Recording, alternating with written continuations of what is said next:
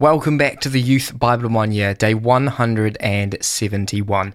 Today's passages is all about God's Holy Spirit. And yes, even the Old Testament is about God's Holy Spirit. So, how can we enjoy God's empowering presence that comes through the Holy Spirit?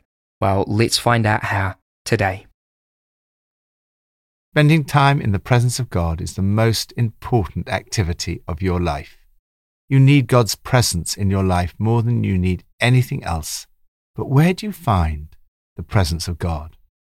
I remember so well the first time I heard someone pray, one of the most ancient prayers of the church Come, Holy Spirit, with the real expectation that the Holy Spirit would come. It was on a Sunday night in 1982. We had a meeting in the crypt after our evening service at HTB. As we prayed, Come Holy Spirit, we saw remarkable events occur. We saw people being filled with the Holy Spirit with physical manifestations similar to those described in the book of Acts on the day of Pentecost. We saw extraordinary physical healings take place the following day when again someone prayed, Come, Holy Spirit. God is always present with his people today by his Holy Spirit. When you pray, Come, Holy Spirit, you're asking for an increased sense of the presence of God. There are times in the New Testament when the Holy Spirit filled the gathering of people sovereignly and spontaneously. There are other times when the disciples prayed for the Holy Spirit. After they prayed, the place where they were meeting was shaken, and they were all filled with the Holy Spirit. In the Old Testament passage for today, we read how the glory of the Lord filled his temple. Each of the passages for today tell us something about how to enjoy God's empowering presence that comes through the Holy Spirit. From Psalm 76 God is renowned in Judah. In Israel, his name is great. His tent is in Salem, his dwelling place in Zion. Longing for God's empowering presence. The temple in Jerusalem was not primarily a place of sacrifice, but the place of God's presence. The psalmist writes, In Judah, God is known. His name is great in Israel. His tent is in Salem. His dwelling place in Zion. Salem is the old Jebusite name for Jerusalem. Zion is the word often used to refer to Jerusalem as the focal point of God's presence among his people in the Old Testament. This is the place of his tent, abode. This is where God dwells. This is why the people of God was so passionate about Jerusalem and in particular the temple. They longed, as we all do deep inside, for the presence of God. The amazing truth is that through Jesus, we can know the presence of God in and among us, His people, wherever we are. He dwells in you by His Spirit. Lord, I long for your presence with me. Thank you that your dwelling place is with your people. Please fill us again today with your Holy Spirit and make your name great among us. New Testament from Acts 13 and 14.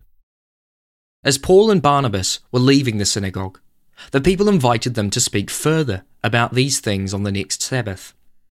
When the congregation was dismissed, Many of the Jews and devout converts to Judaism followed Paul and Barnabas, who talked with them and urged them to continue in the grace of God. On the next Sabbath, almost the whole city gathered to hear the word of the Lord. When the Jews saw the crowds, they were filled with jealousy. They began to contradict what Paul was saying and heaped abuse on him. Then Paul and Barnabas answered them boldly.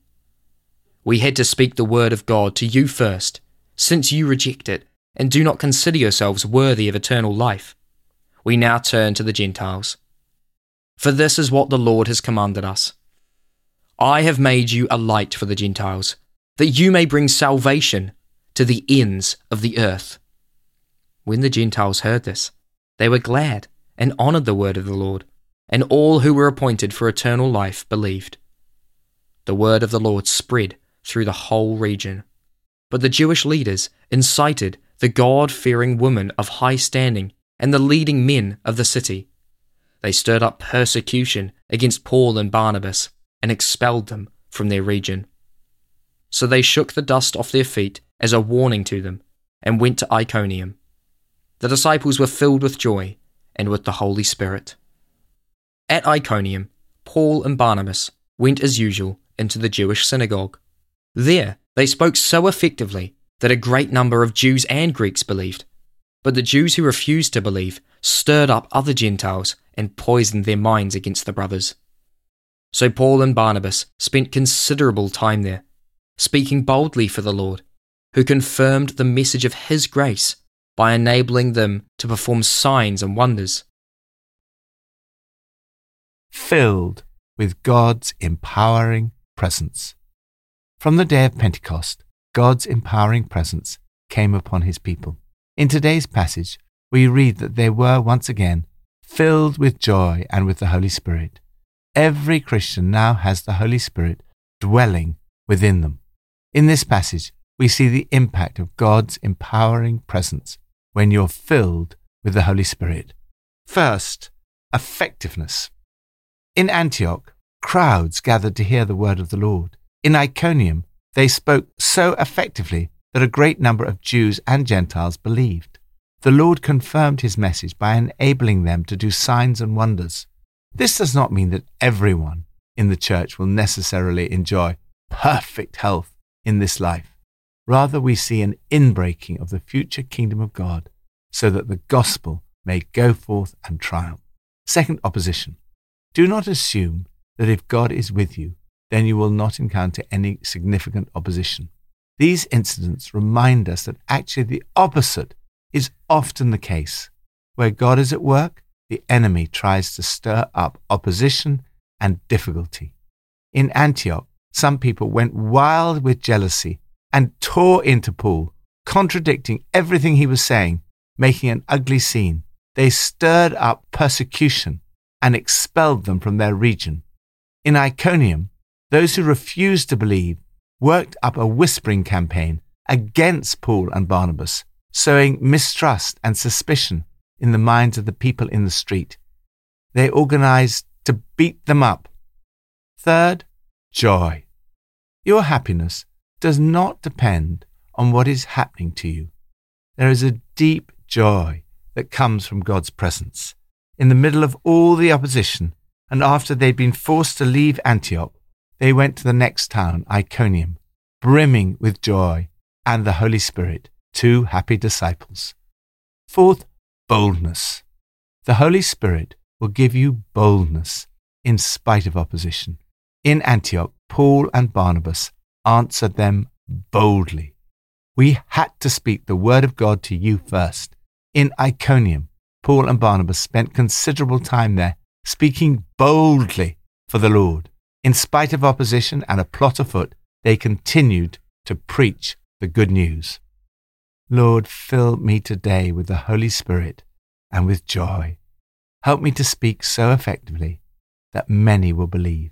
Help me not to be put off by opposition, stirring, or plots. Give me courage to speak boldly for you.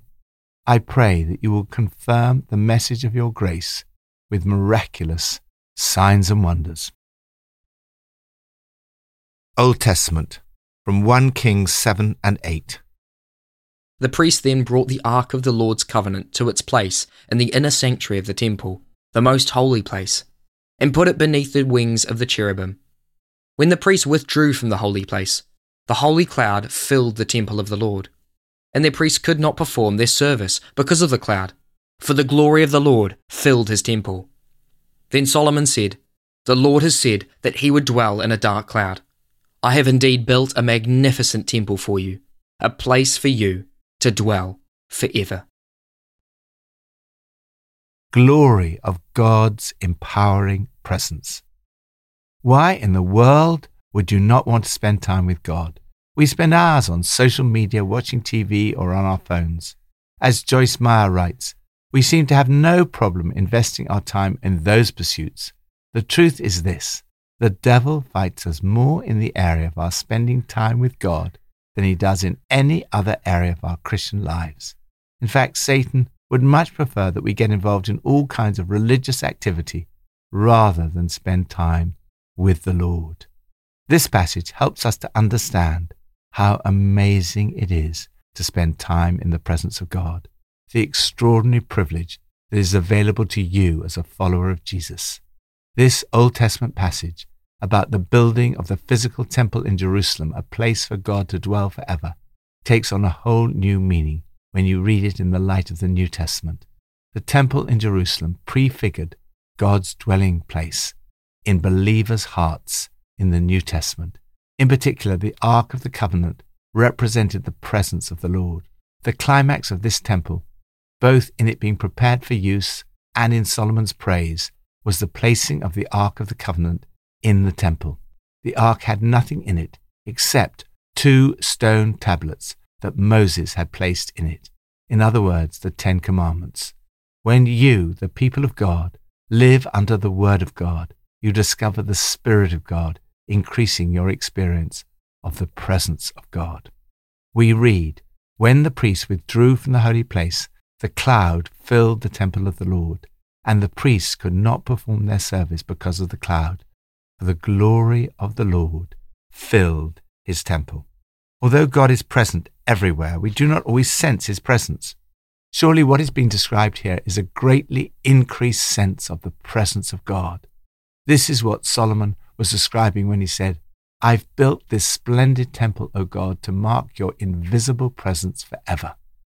When we pray, Come, Holy Spirit, we are praying for a greatly increased sense of the presence of God to come among us. This is what we so often experience when we pray that prayer. There can be particular moments when we experience God's presence, when we're with others, but you can also experience God's presence as you spend time with Him by yourself. You don't need to be legalistic about it, but a regular time with God helps. As you read the Bible, as you talk to your Father in prayer, as you listen to Christian music, or just sit in silence, you begin to experience God's presence. Indeed, sometimes the prayer, Come, Holy Spirit, can be answered with a total peace, calm, and stillness. Praise you, Lord, that as your glory filled the temple of Solomon, so now your glory fills your people. Thank you that all your promises are fulfilled in us. Come, Holy Spirit, fulfill your promise among us again today. Thank you that every time we pray, Come, Holy Spirit, the Holy Spirit comes and we experience an increased sense of the presence of God among us. Help me to prioritize my time and enjoy your awesome presence with me. Pippa adds Acts 13, verse 50. But the Jews incited the God fearing women of high standing and the leading men of the city. They stirred up persecution against Paul and Barnabas and expelled them from the region. It is sad that these God fearing women were caught up with the jealousy that the Jews felt and sided against Paul and Barnabas. Even godly people can be wrongly influenced. We need God's wisdom and discernment every day. As we go into a time of prayer, let's sit in silence and receive the Holy Spirit. We pray now, Come, Holy Spirit.